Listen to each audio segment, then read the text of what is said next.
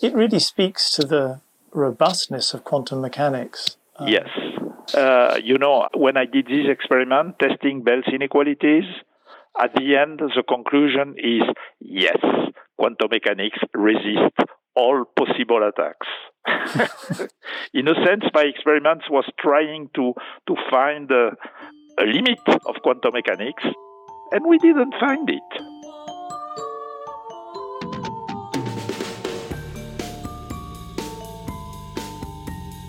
Velkommen til Kvantemekanikkens gåde. En programserie om de enorme mysterier, der gemmer sig i verdens allermindste dele. Mit navn er Mikkel Wurla. Og jeg hedder Nils Alstrup, og sammen dykker vi ned i en verden, hvor alt sund fornuft er sat ud af spil. Hernede søger vi svar på et stort spørgsmål. Hvad er virkeligheden? Nå Mikkel, ham vi hørte helt i starten, det var den franske fysiker Alain Aspect i et interview, som findes på Nobelprisens YouTube-kanal. Han var nemlig en af dem, der fik Nobelprisen i fysik i år, præcis 100 år efter Niels Bohr fik sin. Og Allan Aspect, han spiller en stor rolle i dagens program. Ja, for i dag skal vi dele med på eventyr. I dag skal det handle om afgørelsen af en af videnskabens helt store tvister, nemlig den store strid mellem Niels Bohr og Albert Einstein om, hvorvidt kvantemekanikkens verden virkelig er så absurd og uforklarlig, som den giver sig ud for. Det var der, vi sluttede i første afsnit. Men Niels, vil du lige opsummere, hvor var det, vi forlod de to, Einstein og Bohr? Jo, altså op gennem 20'erne og 30'erne, så udkæmpede to hold fysikere, anført af henholdsvis Bohr og Einstein, en, en slags intellektuel strid om kvantemekanikkens grundlag. Øh, Bohr og hans hold de mente, at kvantemekanikken var en komplet teori om universets mindste byggesten, men at den til gengæld satte en grænse for, hvad vi faktisk kan vide om virkeligheden. Og hændelser i kvanteverdenen, de var grundlæggende tilfældige, som vi hørte i, i øh, afsnit 1, og vi kan beskrive dem med sandsynligheder. Det havde Einstein altså svært ved at acceptere, og han blev ved med at udtænke nye, snedige tankeeksperimenter, der skulle vise, at kvantemekanikken simpelthen manglede noget for at være en fuldstændig teori. Og det sidste store slag i den strid, det stod i 1935 med en videnskabelig artikel af Einstein, Podolsky og Rosen. Bohr svarede fire måneder senere, at der overhovedet ikke var noget problem. Og her stod sagen så, og verdenshistorien tog en mørk drejning, som vi hørte i episode 2. Vi er altså tilbage ved kampen om virkeligheden. Og det fede ved lige netop den her twist her mellem Bohr og Einstein, det her slag i den store kamp, er, at der rent faktisk blev fundet en vinder. En række videnskabelige teams har på forskellig vis undersøgt præcis det her spørgsmål, og for at det ikke skal være løgn, så var det de videnskabsfolk, der fik Nobelprisen i år, altså præcis 100 år efter, at Niels Bohr fik sin Nobelpris. Fidusen er, at det lykkedes de her videnskabsfolk at opbygge forskellige eksperimenter, hvor man kan måle, om virkeligheden er på den ene eller den anden måde, altså om Bohr eller Einstein har ret. Det er forsøgsopstillinger, hvor man sender partikler afsted og ind i nogle apparater, og, og til sidst så kommer der et tal ud. Og sagen er, at hvis tallet er over 2 eller under minus 2, ja, så er verden kvantemekanisk, og Bohr har ret. Mens hvis tallet er et sted derimellem, jamen, så var der noget, der fundamentalt manglede i hele kvantemekanikken, og Einstein ville have ret. Og det på mange måder afgørende eksperiment i den her serie her blev udført for 40 år siden. I 1982 og det allerførste sted, offentligheden blev præsenteret for resultatet af det her afgørende forsøg, var faktisk på forsiden af Dagbladet Information af alle steder. Det var en ung videnskabsjournalist ved navn Thor Nørretranders, der løb med det kæmpe scoop dengang. I dag er han nok mest kendt som forfatter til en lang række faglitterære bøger om videnskab og eksistens, og han har blandt andet skrevet den fantastiske bog Det Udelelige om Niels Bohr og om kvantemekanikken, og den er lige blevet genudgivet. Og så er vi så heldige, at han inden længe dukker op som gæst. Og mens vi venter på ham, Niels, så vil jeg lige høre, hvad glæder du dig mest til at høre Thor Nørretranders fortælle om? Altså, det er jo sådan en ren detektivhistorie med hans skub der tilbage i 82. Så jeg glæder mig til at høre ham fortælle, hvordan han overhovedet kom på sporet af det her banebrydende forsøg, som blev foretaget nede i Paris i 82.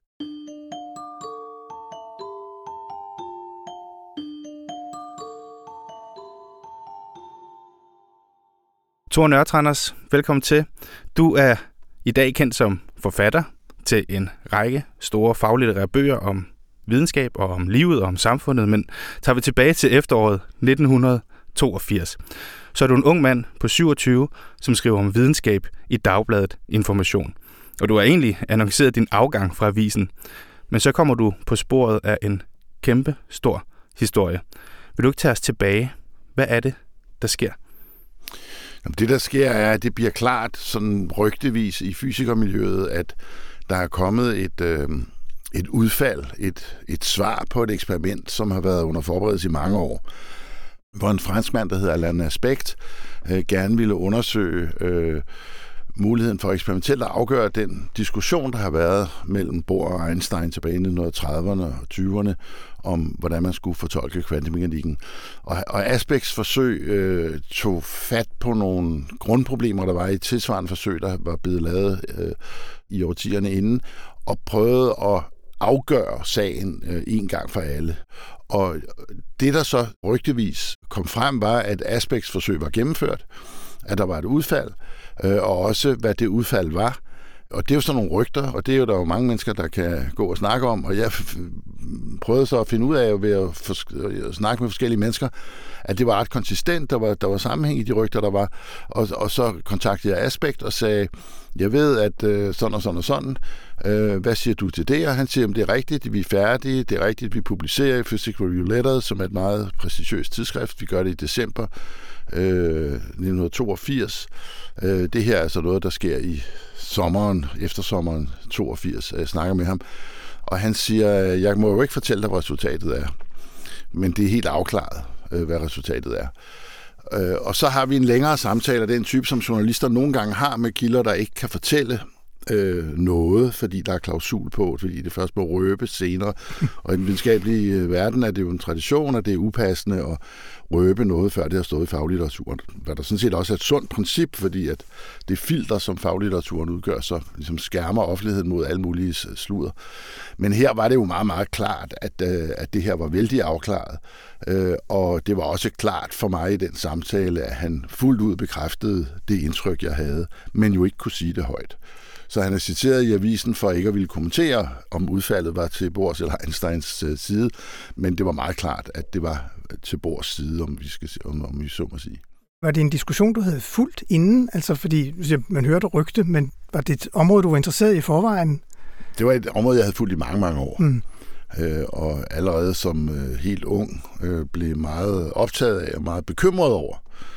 Øh, som pubertetsknægt øh, der var jeg meget fascineret af astronomien, og blev meget aktiv omkring amatørastronomi ude i Lønby, hvor vi havde en klub, der hed LAFA, øh, Lønby Astronomiklub for Amatører. Og øh, der var jeg meget fascineret af astronomien, så det fysiske verdensbilledes evne til at, så at sige, at få styr på verden. Man kunne forudsige kometernes baner, og hvornår de kom igen. Og der, var, der var ligesom orden og majestætisk forudsigelighed mm. i, i det fysiske verdensbillede. Det, det synes jeg var... En, det var bare, ja, det var et urværk. Ja, det var ja. et urværk. Det, det er et udmærket udtryk, og det var jo en stor fornøjelse for en, for en, en forvirret pubertetsknægt på øh, dengang 13-14 år, at der var så meget styr på verden. Og så kan jeg så se, øh, at, at, at der var en, en, en bestemt bog, der øh, slog mig ud, som har skrevet en tysk fysiker, der hed Heidler, et lidt uheldigt navn, men, men, men en god nok fyr, øh, om, om, om, om netop det, fysikken og den menneskelige erkendelse. Det har været der, som, jeg ved ikke, hvad 13 år, det er virkelig en tidlig teenage, ikke? Ja. Øh, der læser jeg den her bog og bliver fuldstændig chokeret. Mm. Fordi den her pæne mand, øh, som ellers er i gang med fysikernes traditionelle citeren, lidt buddhister mig her, og lidt Shakespeare mig der, og det åndfulde ved og det fysiske verdensbillede osv., han kommer så pludselig til det her med atomfysikken. Mm. Og så vælter jo hele læsset. Altså, så er det jo noget med uforudsigelighed og ubestemmelighed, og ting, vi ikke har styr på, og ting, der ikke kan få styr på, og sådan noget. Og det, det, det virker meget brutalt på mit teenage-verdensbillede, fordi jeg synes jo, at det, det, noget af det, der var vidunderligt ved astronomi og fysik, var det der med, at der var styr på tingene, og så her får vi at vide, at der absolut ikke er styr på tingene. Og det øh, satte i mit sind en, en, øh, et, et, et problem, som jeg var nødt til at forholde mig til. Hvad går det her ud på? Er det, er det ikke det rent slået? Først troede jeg, var jeg jo bare vantro, og troede, mm. at manden havde, havde misforstået det hele. Det havde han jo så bestemt ikke. Øhm, så, så på den måde kan man sige, det er jo noget, jeg har så har fulgt. Og på det her tidspunkt, 82, der er jeg så blevet 27, ikke? så det vil sige, der har jeg sådan i mange år prøvet at forstå det der, og følge med i det der kvantefysik. Og de første forsøg blev allerede lavet øh, omtrent det tidspunkt, hvor jeg har læst Heidler med at teste den her Einstein-Bohr-diskussion eksperimentelt i 60'erne. Ikke? Så langsomt sætter jeg mig mere og mere ind i det, forstår mere og mere, snakker med flere og flere fysikere om det. Øhm, og der er jo ligesom i Danmark to slags fysikere på det her felt. Der er, hvis vi skal meget firkantet, dem, der arbejder på Niels Instituttet, som alle sammen var enige om, det her er der ikke nogen grund til at diskutere. Mm-hmm. Det her bliver afklaret i 1935, der bor i jordet Einstein øh, i den sidste og endelige diskussion, og der er ikke længere nogen diskussion om det her. Det virker bare, og vi gider ikke snakke om det. Og så var der ude i resten af verden, var der så en hel masse fysikere, som mente, at den her berømte Københavner-fortolkning, Bohr og Omegns fortolkning af kvantefysikken, den holdt jo ikke, eller de kunne ikke lide den, og der er meget mere her. Så der var sådan en ulmende international øh, uro omkring det her. Og derfor prøvede jeg jo ligesom at følge med internationalt. Hvad, hvad sker der her? Fordi at, at der var jo et eller, andet, der var et eller andet, der var galt her. Der var et eller andet, som manglede i det billede, vi havde i den danske diskussion. Og det førte mig så ind på sporet af, den her, af det her eksperiment. Men der er så Asbæk, han, han så siger til dig, at, at nu er det afklaret sådan noget. Havde du en eller anden forventning om, hvad, hvad svaret ville være? Hvem havde ret? Altså, tænkte du, om det var Bohr eller Einstein, som, som ville få ret? Altså, jeg, jeg havde helt klart, og det tror jeg næsten alle havde, øh, den forventning, at Bohr ville have ret. Altså, mm. kvantemekanikken ville blive bekræftet. Ja. Øh, det var jeg ikke ret meget i tvivl om, den ville. Øh, jeg interviewede senere i 85 til min bog Det er udelelige, som, som ridsede det her op. Øh, der interviewede jeg John Bell, som lavede et afgørende stykke teoretisk arbejde undervejs øh, mod, mod de her forsøg. Det var ham, der ligesom opdagede, at man kunne afgøre det her eksperimentelt. Og han sagde, jeg har, sådan en, jeg har haft sådan en lille fornemmelse i min mave af, at det kunne måske være, at jeg havde opdaget noget meget, meget stort ved at vise, at kvantemekanikken ikke passede. Men øh, det har jeg aldrig rigtig troet på. Det var bare sådan en lille fornemmelse af, at det kunne jo være, at jeg havde ret i det. Men skal vi ikke lige få styr på, hvad er det, de strides om, Einstein og Bohr? før vi så kan komme frem til selve øh, afsløringen. Jo. Vil du ikke prøve at fortælle, jo. hvad det er, de grundlæggende er uenige om? Altså det, som Bohr og, og, og hans folk, Werner Heisenberg og andre, gør på Blejdomsvej, det er det, for det hedder Københavnerskolen, på Blejdomsvej i København, det er, at de udformer et billede af den her nye atomfysik, som er opstået fra starten af 1900-tallet, som Einstein bidrager afgørende til, øh, og faktisk også får Nobelpris for en opdagelse af fotoelektrisk effekt, som handler om det her. Men de udvikler så en forståelse og en fortolkning af det her, som handler om, at her har vi en teori, som beskriver nogle processer som præget af tilfældighed. Sådan at der er ikke nogen mulighed for at komme dybere ned og forklare, hvad der sker. Det sker bare, en elektron springer fra en bane i et atom til en anden, for eksempel, eller en radioaktiv partikel henfalder. Hvis du har radioaktivitet, hvor, noget, hvor et atom kan ændre sig til øh, nogle datteratomer øh, ved, ved radioaktivt henfald, så kan du vide om en klump uran, eller hvad det nu er, at øh, i løbet af det næste år, så vil så så mange af de her atomer henfalde. Men du kan aldrig finde ud af, hvorfor et af dem, der kommer først, og hvorfor et af dem, der kommer bagefter. Fordi der er det der element af uudryddelig tilfældighed i det. Og det, det kunne Einstein ikke lide. Fordi det var jo lidt ligesom, hvis vi i hverdagen siger, at i Danmark er der sol nogle gange, og der er regn nogle gange. Og det er fandme svært at finde ud af, hvornår der kommer sol, ja. og hvornår der kommer regn. Og det er svært.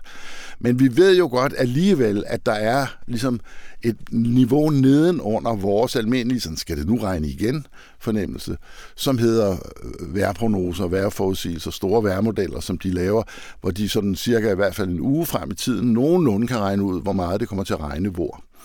Og det vil sige, at der er en underliggende mekanisme bag, hvornår det bliver solskin, og hvornår det bliver regnvejr. Det kan godt være, at, at man ikke tænker på den og, og har den præsent i sin dagligdag, men, men altså i sidste ende er det jo ikke tilfældigt, om det bliver regnvejr i dag. Det gør det senere i dag, men ikke her lige nu.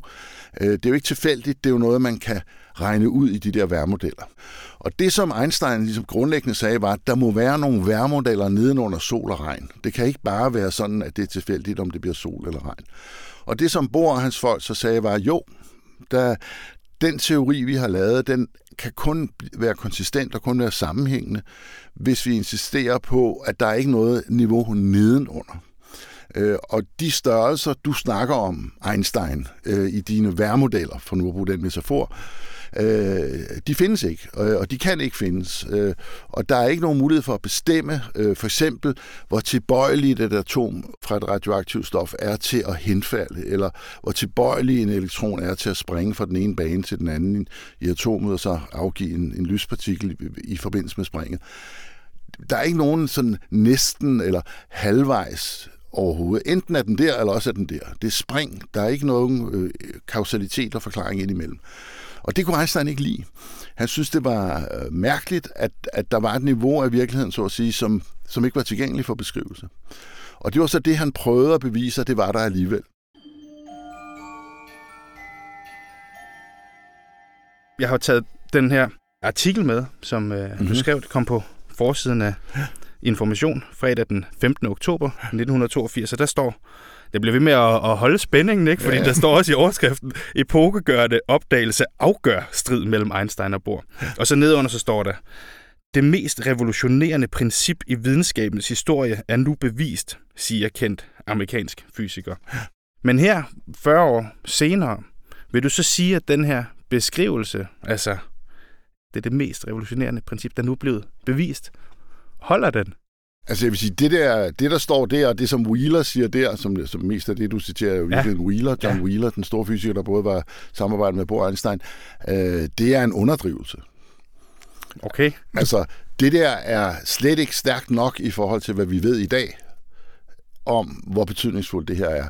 En, en, en grundlæggende lærebog i, øh, i, i kvanteberegning, altså den teknologi, der kommer ud af det her mange år senere, øh, af Chuang og Nielsen fra begyndelsen af, 2000'erne.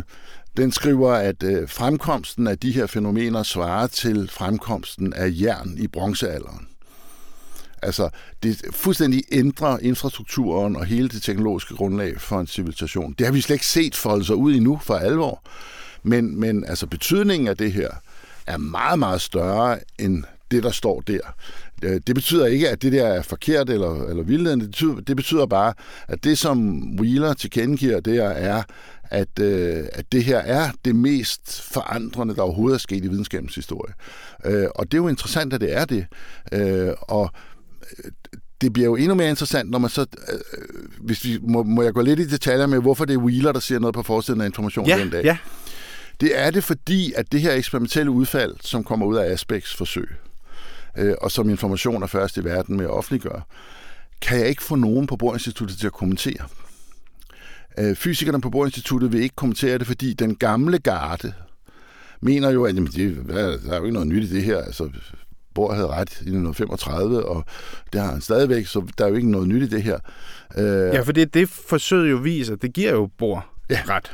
Men det, det har vi jo altid vidst. Ja. Øh, og, og jeg kan mange detaljer om, om, om den diskussion, for den var ret dramatisk og ret ubehagelig. Øh, og de ville, øh, altså, der var en, en, en modvilje mod, at man overhovedet omtalte de her ting. Øh, så, så nogen var bare ligesom, det, det har vi altid vidst det her, og nogen var mystificeret. Meget få af dem, der sagde det her meget overraskende, turde sige det offentligt. Holger Bæk Nielsen, som var Borinstituttets bedste fysiker, men jo også noget af en, af en skør fætter, kendt fra fjernsynet med sin fistelstemme og alt det her. Han turer, han, han har vist citeret, så vidt jeg husker, i artiklen ja. inde i avisen. Ja. Ellers var der ingen danske fysikere, der turde kommentere det her. Så skete der det øh, utrolige held, at Niels Bohr-medaljen, som ikke var blevet uddelt i mange, mange år af Ingeniørforeningen, den blev uddelt lige præcis det efterår, øh, 82, til John Wheeler som jo har bidraget afgørende til kvantefysikken og til mange andre områder af fysikken. Og han var så i København og fik den her medalje inde i Ingeniørernes Hus øh, inde ved Vesterport. Og jeg spurgte ham så, øh, jeg ved, at aspekteksperimentet har fået det her udfald. Vil du kommentere det offentligt? Og så kiggede han bare på mig og sagde, det er så det mest revolutionerende princip i videnskabernes historie, som nu er bekræftet. Det er meget, ja. meget vigtigt. Og jeg tænkte, sådan, det var lige, hvad jeg trængte til der. Ikke? Og Bors enke, Margrethe, sad lige, lige ved siden af, og, og det hele var rigtig fint. Øh, og jeg var jo glad, fordi jeg fik jo det citat, jeg skulle bruge for at vise, hvor betydningsfuld historien var. Og Wheeler er jo, har jo blevet ved med at være, og var i mange, mange år, også efter det der tidspunkt, øh, en drivende kraft i, i nye områder af fysikken, blandt andet hele det der med at, at skabe en informationsteori baseret på kvantefysik, som, som er det, der igen er grundlaget for kvantecomputere, og som bliver utrolig betydningsfuldt for civilisationens udvikling. Så det er bestemt ikke en overdrivelse, det han siger på det tidspunkt.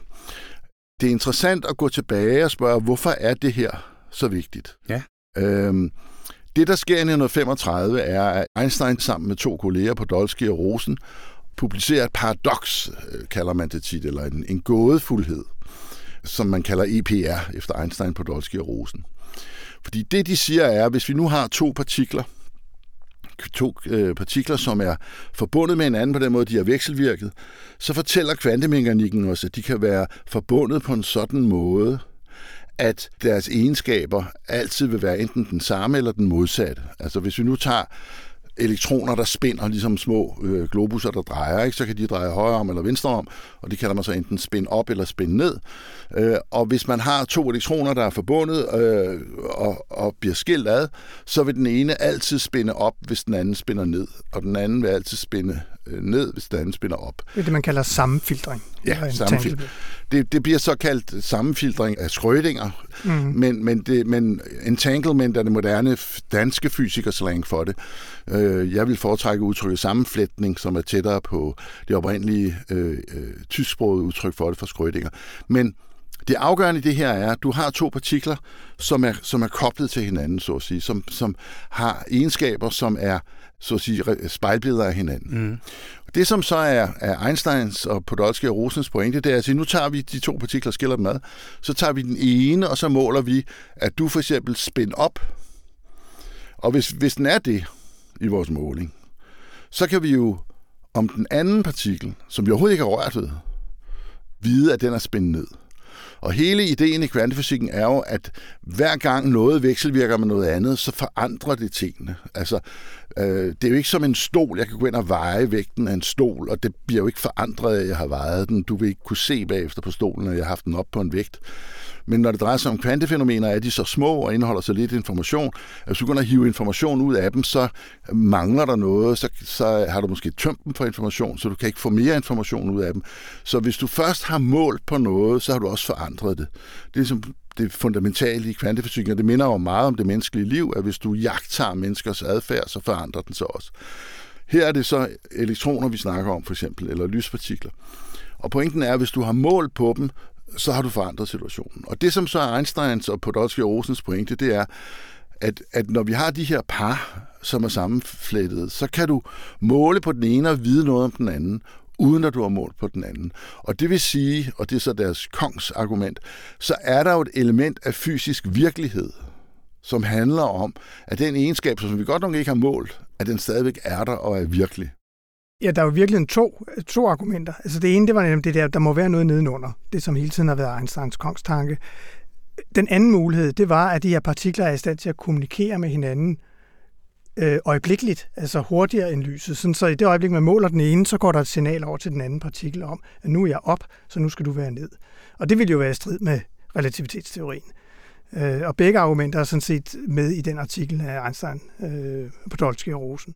Så for, for jeg lige er med på det her også. Altså, når du siger det der med, at den, når du måler på det, så påvirker du den. Mm-hmm. Og så ved du også noget om den anden, så den mm-hmm. bliver så at sige også påvirket af målingen, selvom det ikke er den, man kigger på. Er det så det, man forsøger at finde ud af eksperimentelt der 50 år senere? For kan vi ikke prøve at tale om det her forsøg her, som jo. bliver udført? Altså, hvad, hvad er det, de men, hitter ud af? Men det som, det, som er det, altså det, som er det lumske i det her, øh, det er jo, at hvis du, hvis du siger, nu har vi skilt de her to partikler ad, vi måler på den ene, så ved vi noget om den anden. Betyder det så, at der er en hemmelig forbindelse imellem dem, for eksempel? Øh, og betyder det, at der foregår noget, som udbreder sig hurtigere end det må, hurtigere end lysets hastighed, eller betyder det et eller andet i den retning, at, at der ligger noget nede under? Og det, som er Bors argument, som han kommer med i 35 i to versioner, i to svar på, på, på den her artikel, Einstein på Lodske Rosen, det, som er Bors argument, er, at vi kan slet ikke tillade os at lade som om de to partikler ikke er koblet sammen, fordi vi jo overhovedet har den her diskussion ved tanken om, at de øh, er en del af det samme overordnede system. Altså, vi snakker jo om de to partikler. Det er jo ikke sådan, at de er øh, fuldstændig skilt ad. Vi er jo som jagttager der og ser dem begge to, og har opstillet nogle øh, eksperimentelle omstændigheder, som gør, at vi kan måle på den ene og slutte noget om den anden, fordi vi kan kun slutte noget om den anden, hvis vi er sikre på, at den ikke har vekselvirket med noget andet undervejs. Altså, hvis du skiller to partikler ad, og den ene går ud og, og ramler sammen med alt muligt andet, så, så er forbindelsen tabt, så den skal være isoleret. Så det er nogle meget specielle og meget øh, nøjagtige omstændigheder, der skal være til stede, for at man kan sige, at den her øh, Einstein-Podolsky-Rosen kobling er opretholdt. Og der siger Bohr, derfor kan vi ikke bare tænke på det som, at det er to adskilte partikler i, i, sådan i almindelig forstand, som hvis det var i hver sin ende af universet, og de aldrig havde snakket sammen. De har snakket sammen, og vi har holdt øje med, at de ikke er blevet forstyrret i mellemtiden. Øh, og det er så det, man kan sige, det bliver jo sådan en filosofisk diskussion, øh, og mange opfatter det som en filosofisk diskussion, og øh, det danske fysik-establishment der i, i begyndelsen af 80'erne var jo så den opfattelse, at den her diskussion var afklaret. Alle troede på bord. Man arbejdede videre med sin kvantemekanik og sagde, at det er lidt mærkeligt filosofisk, men vi ved ikke rigtig, hvad problemet er, så vi arbejder bare videre. Og så var der så internationalt, var der så en, en understrøm af nogen, som mente noget andet. Og, og det store gennembrud er så i 1964, for en irsk fysiker, der hedder John Bell, han finder ud af øh, det, man kalder Bells ulighed. Fordi det store problem med kvantefysikken, og den store, den store historie gennem det meste af århundrede, sidste århundrede, har jo været, at al normalt er det sådan med fysik og astronomi og den slags ting, at der er ligesom en teori, og den har man undersøgt, og den passer, og så er der ikke så meget mere at snakke om. Mm. Med kvantefysikken var det sådan, at der var tolkninger, der var skoler, der var filosofiske opfattelser af det, ligesom der er inden for samfundsvidenskab eller humaniora, som på meget forskellige måder fortolkede de samme omstændigheder i helt forskellige perspektiver. Og det var underligt, at der var det. Det er jo ligesom ukarakteristisk for naturvidenskab. Men det, der så var helt specielt ved det, var så, at øh, det eksperimentelle, de forudsag, var altid det samme. Altså, du kunne lave en anden fortolkning af kvantemekanikken øh, mange verdensteorien og sådan noget. Det kan være, at vi kan snakke om nogle af dem. De er ret åndssvage, men altså, de er der øh, og, og giver øh, præcis samme eksperimentelle forudsigelser, men har bare en helt anden filosofisk karakter. Og det, som Bell så viser, er, der er faktisk nogle ting, hvor der er forskel på de her forskellige fortolkninger i, hvad det vil sige eksperimentelt. Og det kunne man jo så gå ud og undersøge. Og hvis man gik ud og undersøgte det, så ville man opdage, at enten var det sådan, at den der mærkelige borske fortolkning, som er revolutionerende, fordi den fuldstændig forandrer, hvordan vi opfatter forholdet mellem det beskrevne og vores beskrivelse, det er, der er en verden, og det er, at vi beskriver den, øh, at enten har Bohr ret i det, øh, eller også så er det rigtigt, hvad Einstein siger, der er noget nedenunder, vi ikke har fået fat i endnu. Og det er så det, der kommer gang i.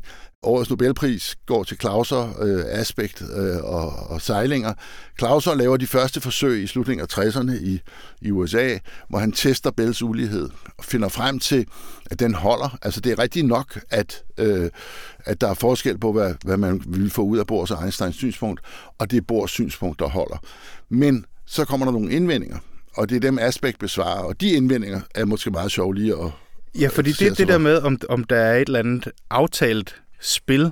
Altså, som jeg forstår det, og nu må I bare rette mig, men altså, det, det handler om de her sammenflettede partikler, som så udbreder sig i hver sin retning, og som man måler på, og så skal man så se, om det virkelig kan passe, at når man påvirker den ene, måler på den ene, så har det en øjeblikkelig reaktion over hos den anden.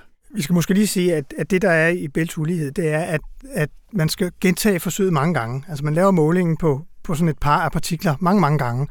Og så vil der netop være forskel, når man kigger på det resultat, det gennemsnitlige resultat, på om hvorvidt det er kvantemekanikken i sin rene form, eller der findes en eller anden skjult variabel øh, nedenunder. Øh, så, så det er sådan, man i praksis gennemfører forsøget. Okay, men hvis jeg sådan skal se det for mig, at man har de her partikelpar, som er på vej afsted, og det er vel også det, som, øh, som det første forsøg kigger på. Men der er en ting, som de ikke har taget højde for. Altså det der er, er altså kvantemekanikken har jo en underlige egenskaber øh, som teori, eller mange underlige egenskaber, men en af dem er jo, at de her egenskaber, der er ved de her partikler, om de er spændt op eller spændt ned, øh, for eksempel, øh, ikke er noget, der er afgjort, før du måler på dem. Øh, altså, de, de, de lever ligesom i sådan en superposition, kalder man det, sådan en, en, en, en mange, mange mulige tilstande, og så i det øjeblik, du måler hak, så siger den, jeg er op, jeg er ned. Men det er ikke sådan, at den undervejs ved, at jeg er op og ned øh, og venter bare på at blive målt på. Det er lidt ligesom en dansker, der bliver spurgt om sin mening om Folketingets sammensætning at øh, man har alle mulige sympatier og, frem og tilbage, og den ene og den anden, og er sådan lidt øre, øh, ved ikke rigtig helt og sådan noget. Og så kommer der en valgdag, og så er man jo nødt til at skære igennem. Øh, og kvantefysik er, minder utrolig meget om real psykologi på den måde, at de her tilstande findes som sådan nogle øh, Øh, shades of grey, øh, nogle overgange, øh, sandsynlighedsrum, og når du så måler klask, så, så, så vælger det en, en bestemt løsning. Og det, der så er problemet, det er, når du så skal måle det her med spænd op og spænd ned på de her partikler, for eksempel, at det er jo sært det der med, at på den ene side er det første afklaret, når du måler, om den givende partikel er op eller ned, men i det sekund, du måler det, så ved den anden, at den er det modsatte. Og det får så mange til at fortolke det her som, at så må der være en eller anden kommunikation imellem dem, eller noget der, noget, der gør, at de kan snakke sammen. Når der bliver mål på den ene, så ved den anden, hvad, hvad der sker. Og det, der så er det lumske i det, er, at hvis nu de der to partikler kunne lave en aftale med hinanden om, vi ved ikke, hvordan præcis vi bliver målt på, når vi når frem. Men hvis, hvis, hvis, hvis du bliver målt sådan, så vil jeg gerne måle sådan. Ikke? Giv mig lige et tip om, hvad du gør, eller lad os lægge en strategi for, hvis du bliver udsat for det måleapparat, så bliver jeg udsat for det her måleapparat. Øh, og, og den måleindstilling. Det er jo absurd at tale om sådan nogle, altså jeg ved godt, det er også metaforisk, men at, at partikler, som er sådan, det bliver vel nærmest ikke mindre, skulle have en eller anden form for agens, eller kunne lægge skumle planer for, hvad de har tænkt sig at gøre i fremtiden. Hvorfor føler de overhovedet behov for at skulle at skulle øh, tage højde for det, eller mistænke partiklerne for den slags skumle motiver? Altså, det startede for noget med 13,7 milliarder år siden med en forfærdelig masse brintatomer og nogle heliumatomer. Og lige pludselig står vi her og, og, og laver podcast. Altså, øh, der er jo et eller andet der, der foregår, når, når du giver øh, nogle partikler tilpas meget tid og rum og arbejde i, så laver de de mest utrolige størrelser, som for eksempel os. Øh, Øh, så der er jo, må være et eller andet derude, som, som kan noget. Der må være nogle kollektive effekter af de der to ting, og sådan noget, som er, som er, som er mere udgrundende, end man lige skulle forestille sig. Så det betyder, at, at, øh, at ja, selvfølgelig øh, kan vi ikke lige tro, at de gør sådan. Men, men hvis du tager en vanddråbe for eksempel, så kan den jo de mest utrolige ting øh, i kraft af nogle molekylære kræfter, der er øh, nede i, i de øh, vandmolekyler, der er i vanddråben. Ikke? Så altså, man skal passe på med at sige, at det er utænkeligt eller umuligt. Og, og det, som fysikerne så gerne vil, er, at de vil gerne sige, øh, netop som Wheeler siger det her, så revolutionerende et, et princip, at vi er nødt til at finde ud af, om der slet ikke er nogen andre forklaringer. Er der ikke er nogen loopholes? Er der ikke er nogen mulige måder at forklare det her på, som ikke er så vidtgående som kvantefysikkens? Og det, og det kan man sige, det har jo så ligesom været været strategien fra Clauser der i slutningen af 60'erne over aspekter frem til sejlinger, at prøve at lukke så mange huller som overhovedet muligt. Øh, så, så man ikke kunne finde en anden forklaring end, end, end den grundlæggende. For, for, øh, hvad er det, aspekt gør i sit forsøg? Altså, hvordan sørger han for, at partiklerne ikke kan aftale, hvad de har tænkt sig på forhånd? At man kan sige, Clauser øh, forsøget for 60'erne, der, der har du en fast indstilling i begge ender. Så i princippet er det muligt fysisk for de der øh, partikler, der bliver skilt ad, at vide, hvad de vil blive udsat for. Fordi det blev bestemt i tirsdags, øh, og nu er det blevet torsdag. Så, så de har sagtens kunne finde ud af, hvad, hvad er det for en verden, vi går hen til nu. Øh, og så kan de aftale, du gør sådan, jeg gør sådan. Øh, og så siger Aspekt, det må vi forhindre dem i. Og det gør vi ved at have nogle, nogle målere i hver sin ende af det her rør, hvor vi måler på de her to partikler. I praksis var røret 13 meter langt øh, og stod i den her kælder øh, i Orsay ved Paris. Og så havde man målerbart i hver sin ende. Øh, og det kunne så øh, skifte mellem forskellige indstillinger. Og så kunne man sætte sådan en random number generator, sådan en tilfældighed, tilfældig generator til at afgøre, hvordan de hver især skulle stå. Og man kunne træffe den afgørelse så sent, at det først var, mens de her, det var så øh, lyspartikler, fotoner, mens de var i flugt, det vil sige, efter de var skilt ad inde i det cesiumatom, der lavede dem, og bevæger sig de her 13 meter, det er ikke ret meget tid, vi snakker om, først der i løbet af det lille bitte tidsrum bliver det afgjort, hvorfor en indstilling de her målapparater har i hver sin ende, fordi de står og, og laver den her random øh, bevægelse, den her tilfældige bevægelse. Men det afgørende er, at, at Aspect prøver at udelukke muligheden for, at de kommunikerer med hinanden, mens forsøget pågår, så at sige, undervejs, når de er på vej til hver sin detektor, eller når de møder hver sin detektor. Øh, og det gør han så ved hjælp af det her tilfældige tal. Øhm, og det gør, at stort set alle, øh, jeg selv inklusiv, ligesom siger, okay, så er sagen afgjort. Så er der så stadigvæk nogen, øh, som prøver at sige, jo jo, men tilfældige tal er jo ikke tilfældige. Altså på den ja. måde, at der ligger en eller anden algoritme bagved, som, som producerer tilfældige tal, ligesom en computer gør. Og derfor kunne man i princippet øh, forestille sig, at øh, der var en eller anden hemmelig pagt, som gjorde, at den algoritme inde i den computer, som afgør, hvordan de der målapparater står, er selv del af en sammensværgelse, som de her partikler har mod os, og så ja. ligger de og skriger og griner over, at vi, at vi tror på kvantemekanikken, når det virkelig ikke burde passe. Ikke? Altså, at det er sådan en simulering, vi lever i, hvor nogen tager pis på os. Og det er jo så det, som Anton Seilingers vidunderlige øh, gruppe i Wien så har arbejdet med i mange år, den tredje Nobelpristager her i år, øh, har prøvet at arbejde med, er at sige, kan vi, kan vi skubbe den der beslutning om, hvordan de der målapparater er indstillet, så langt væk fra vores egen tid og rum, så langt ud i universet, at det skal virkelig være en seriøs sammensværgelse, der skal til for at narre os. Ikke?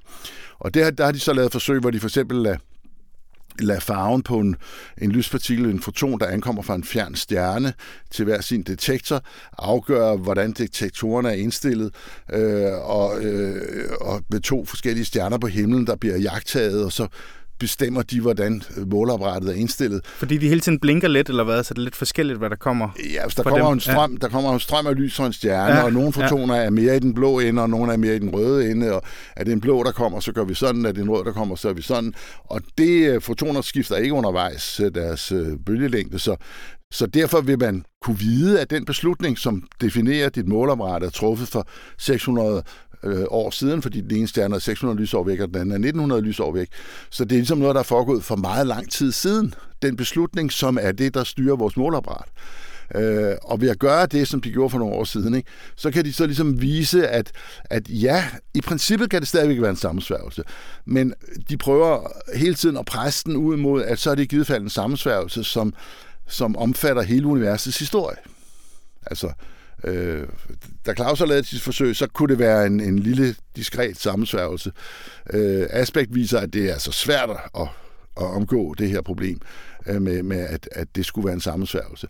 Og så med sejlingergruppen, der må vi sige, altså okay, hvis, hvis det her er et forsøg på en så er det et, et, et forsøg, der involverer det halve univers, og og det kan, det kan man godt tænke sig rent logisk, men, øh, men, men så, så var det da utroligt, at nogen ville tage så alvorligt, at de for 1900 år siden ville arrangere noget, der kunne narre sig. Ja, ja.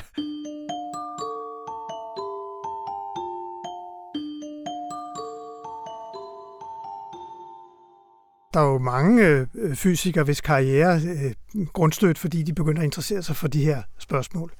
Altså Clauser, som lavede det første forsøg, om vi har talt om tidligere, han blev advaret mod at gå i gang med det her.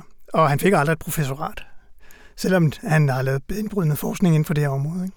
Altså fordi der var et eller andet, altså var det et tabu eller hvad, eller man betragtede det bare som værende afgjort? Ja, det, det, eller var, det var unødvendigt at, at, at bruge det. Man skulle hellere bruge kræfterne på noget andet. Ikke? Så fik han så en Nobelpris i stedet for, ja. for professorat, og det er jo så også, øh, det, det ville han nok have taget, hvis han havde haft det frivalg. Det tror jeg også. øh, øh, men, men det er rigtigt, og, og at, at, øh, at der har, altså, og det er mærkeligt, at det er sådan. Mm. Jeg tror personligt, altså min, min egen fortolkning af det, også fordi jeg har været udsat for noget af det her jo, øh, i praksis, er, at, at det er en skam.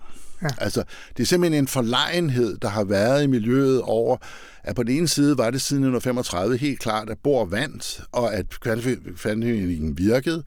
Einstein havde ikke ret, der var, det, det holdt ikke den der indvending.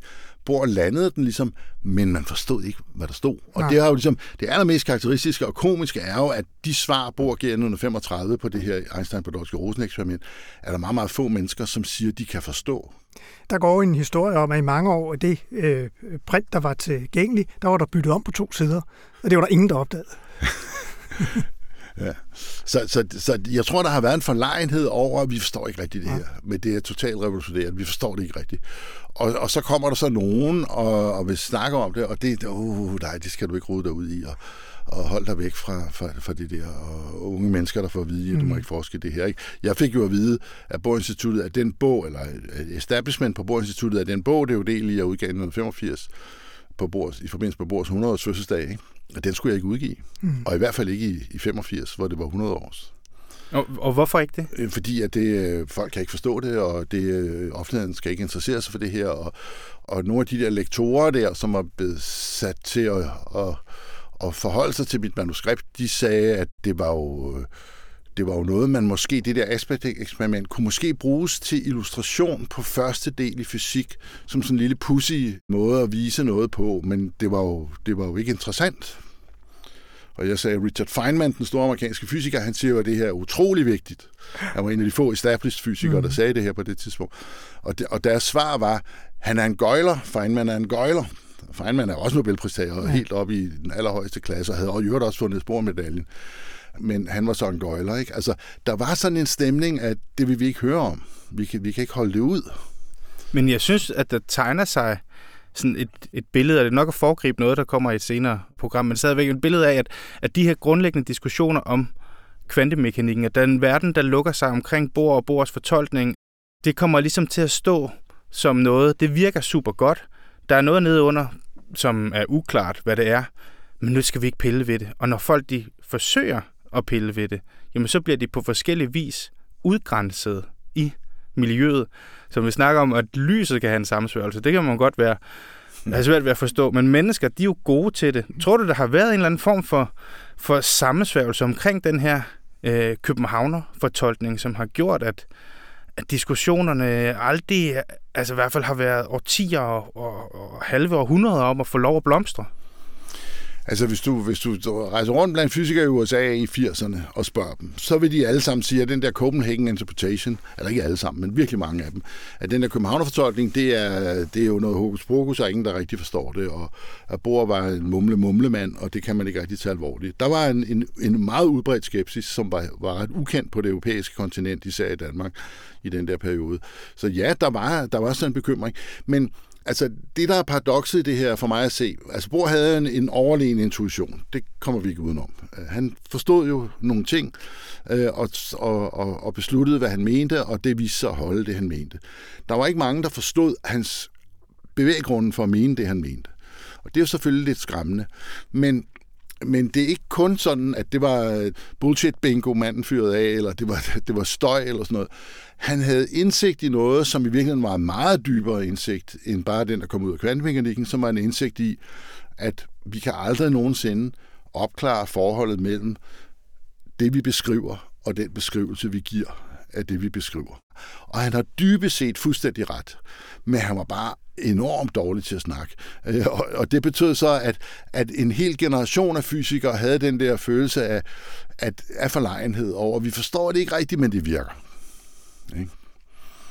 Og det er selvfølgelig mm. lidt svært, når så kommer nogen og stiller spørgsmål, så ah, det er sådan lidt pinagtigt. Ja, men så ikke mere end, altså, det er ikke sådan, man har har siddet der øh, rundt om bordet og sagt, nu, nu... Der har nok ikke været nogen international aftale om det, men, men, øh, men det er bare ikke, altså, man har ikke synes, det var interessant. Nu, nu skulle vi bygge noget nyt. Nu skulle vi, øh, nu skulle vi bruge teorien på noget, noget ja. praktisk, ikke?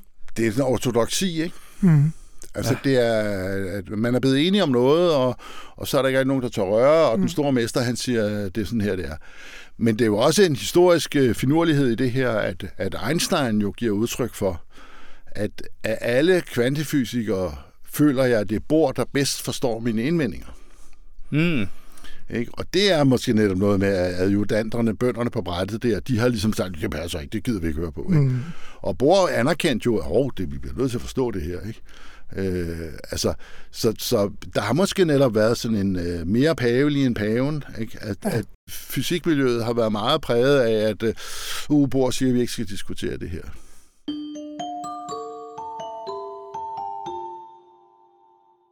Okay, hvis jeg lige skal samle op, så er situationen den, at medmindre universet har lavet en sammensværgelse imod os, så er kvantemekanikken præcis så underlig og ubegribelig, som den mere eller mindre har givet sig ud for at være lige fra start. Det er det, som de forskerhold, der fik Nobelprisen i år, har vist med deres øh, vilde eksperimenter med sammenflettede partikler. Det betyder altså, at Einsteins forsøg på at afsløre kvantemekanikken som en ufuldstændig teori, som et eller andet, der manglede en, et dybere lag for at hænge sammen, det forsøg mislykkedes for Einstein. Og Bohr vandt altså diskussionen, og det er alt sammen rigtig, rigtig godt og fedt at få på plads. Men hvad er konsekvenserne af det her? Altså, hvad er det, man nu får bevist? Altså man kan, man kan sige, at, at der, der er ligesom to måder at gå til det på temperamentsmæssigt. Den ene er at holde fast i sådan en meget klassisk måde at forstå fysik og verden og beskrivelsen af verden på, som blandt andet John Wheeler, han mener mange ting, øh, men, men John Wheeler har blandt andet prøvet at udfolde øh, det, han kalder delayed choice experiments, altså nogle forsinkede valgeksperimenter, hvor det i virkeligheden er sådan, at en foton, der kommer fra en lyspartikel, der kommer fra en meget fjern kvasar, sådan en øh, slags øh, galakse, meget, meget, meget langt væk i universet, og har rejst milliarder af år, at, at det først er, når vi vælger, hvordan vi vil måle på den, at den afgør, hvordan den blev sendt afsted for milliarder år siden. Ikke? Og, og det er ligesom, wow. Og, så er mennesket tilbage i centrum af universet. Ja, det kan du sige. Men du kan også sige det på en anden måde, fordi det er jo så, hvis du forudsætter sådan en klassisk, undskyld udtrykket, naiv opfattelse af forholdet mellem beskrivelse og det beskrevne. Altså, at, at verden er bare derude bag en glasrude, og vi beskriver den. Øh, og for, for den beskrivelse til at gå op med de underligheder, der er, som vi bliver tvunget ud i med kvantefysikken, så er vi nødt til at sige, at der foregår nogle, nogle forbindelser derude, som er meget voldsomme. Den anden måde at se det på, det er den, hvor du siger, jo, vi ved nu det her fra fysikken, men vi har også lært fra studiet af perception, altså hvordan mennesker sanser omverdenen osv., der har vi op, der har vi jo ligesom lært nu, at al den måde, vi opfatter vores omverden på, er i virkeligheden en form for gissninger, eller er i virkeligheden en form for forudsigelser af, hvad vi tror, der er, og tror, der vil ske. At det hele er sådan noget prediction, hvor vi, hvor vi prøver at forestille os en verden, så at sige. Og det hele er en, så at sige, en ballon, vi blæser op indefra.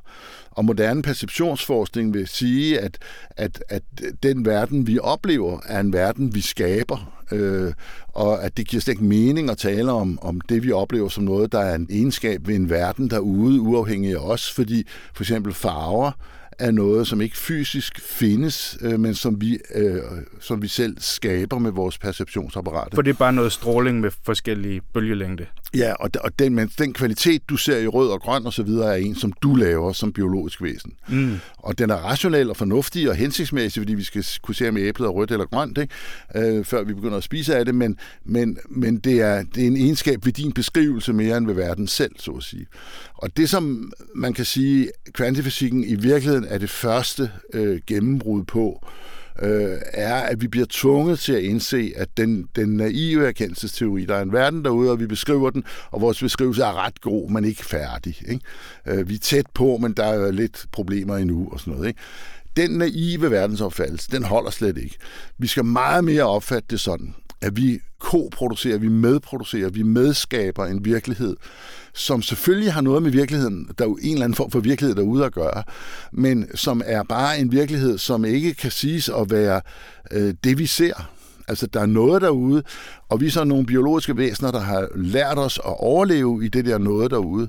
Og det har vi så gjort ved at danne en, en virkelighedsopfattelse og en verdensopfattelse, som er, som, er, som er hensigtsmæssig.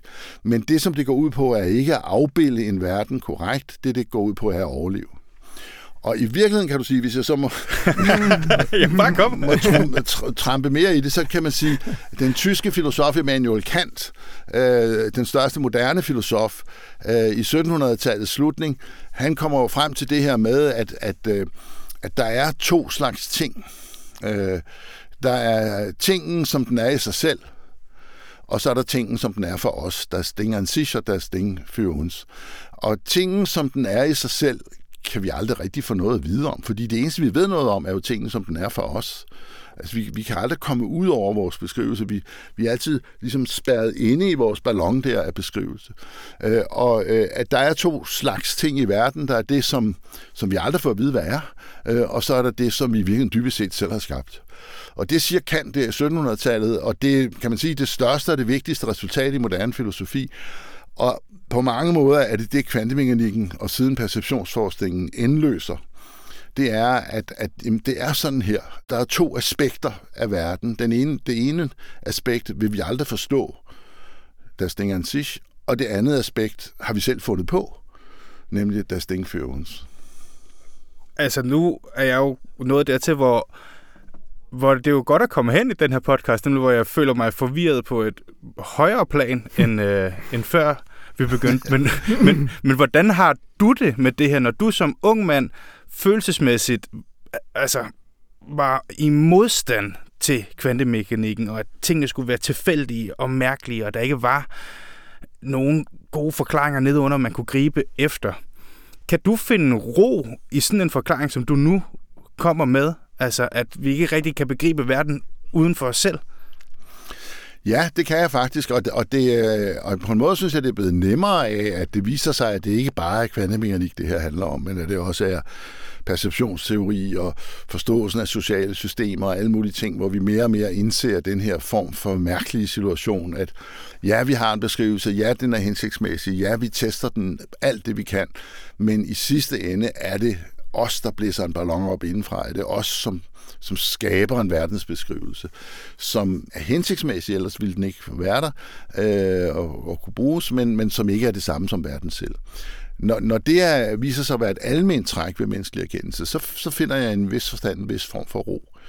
Fordi Teenage Thor øh, havde et psykologisk behov for at tro på, at verden var ordnet og majestætisk.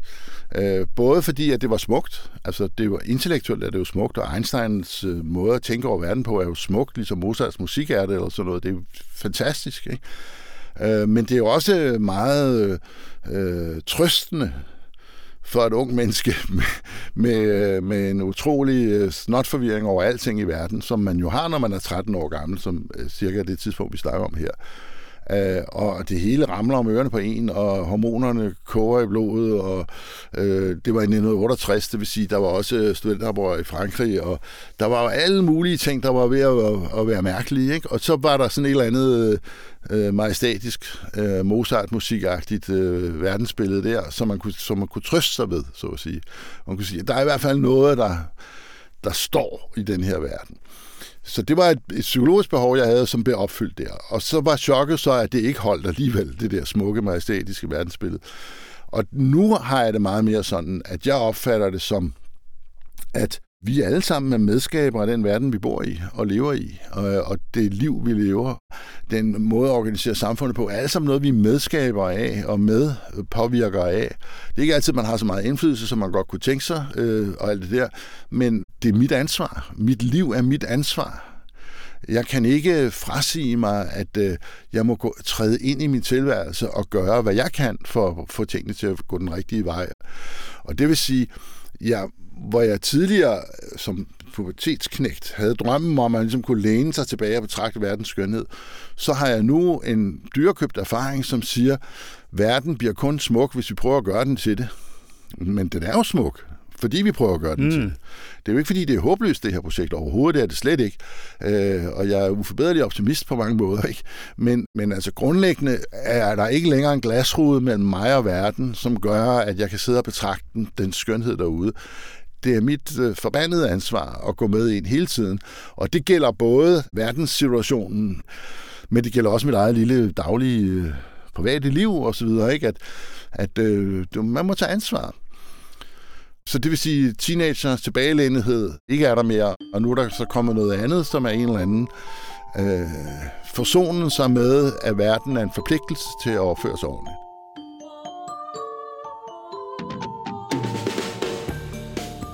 Og med denne vigtige erkendelse siger vi tak til Thor Nørretranders.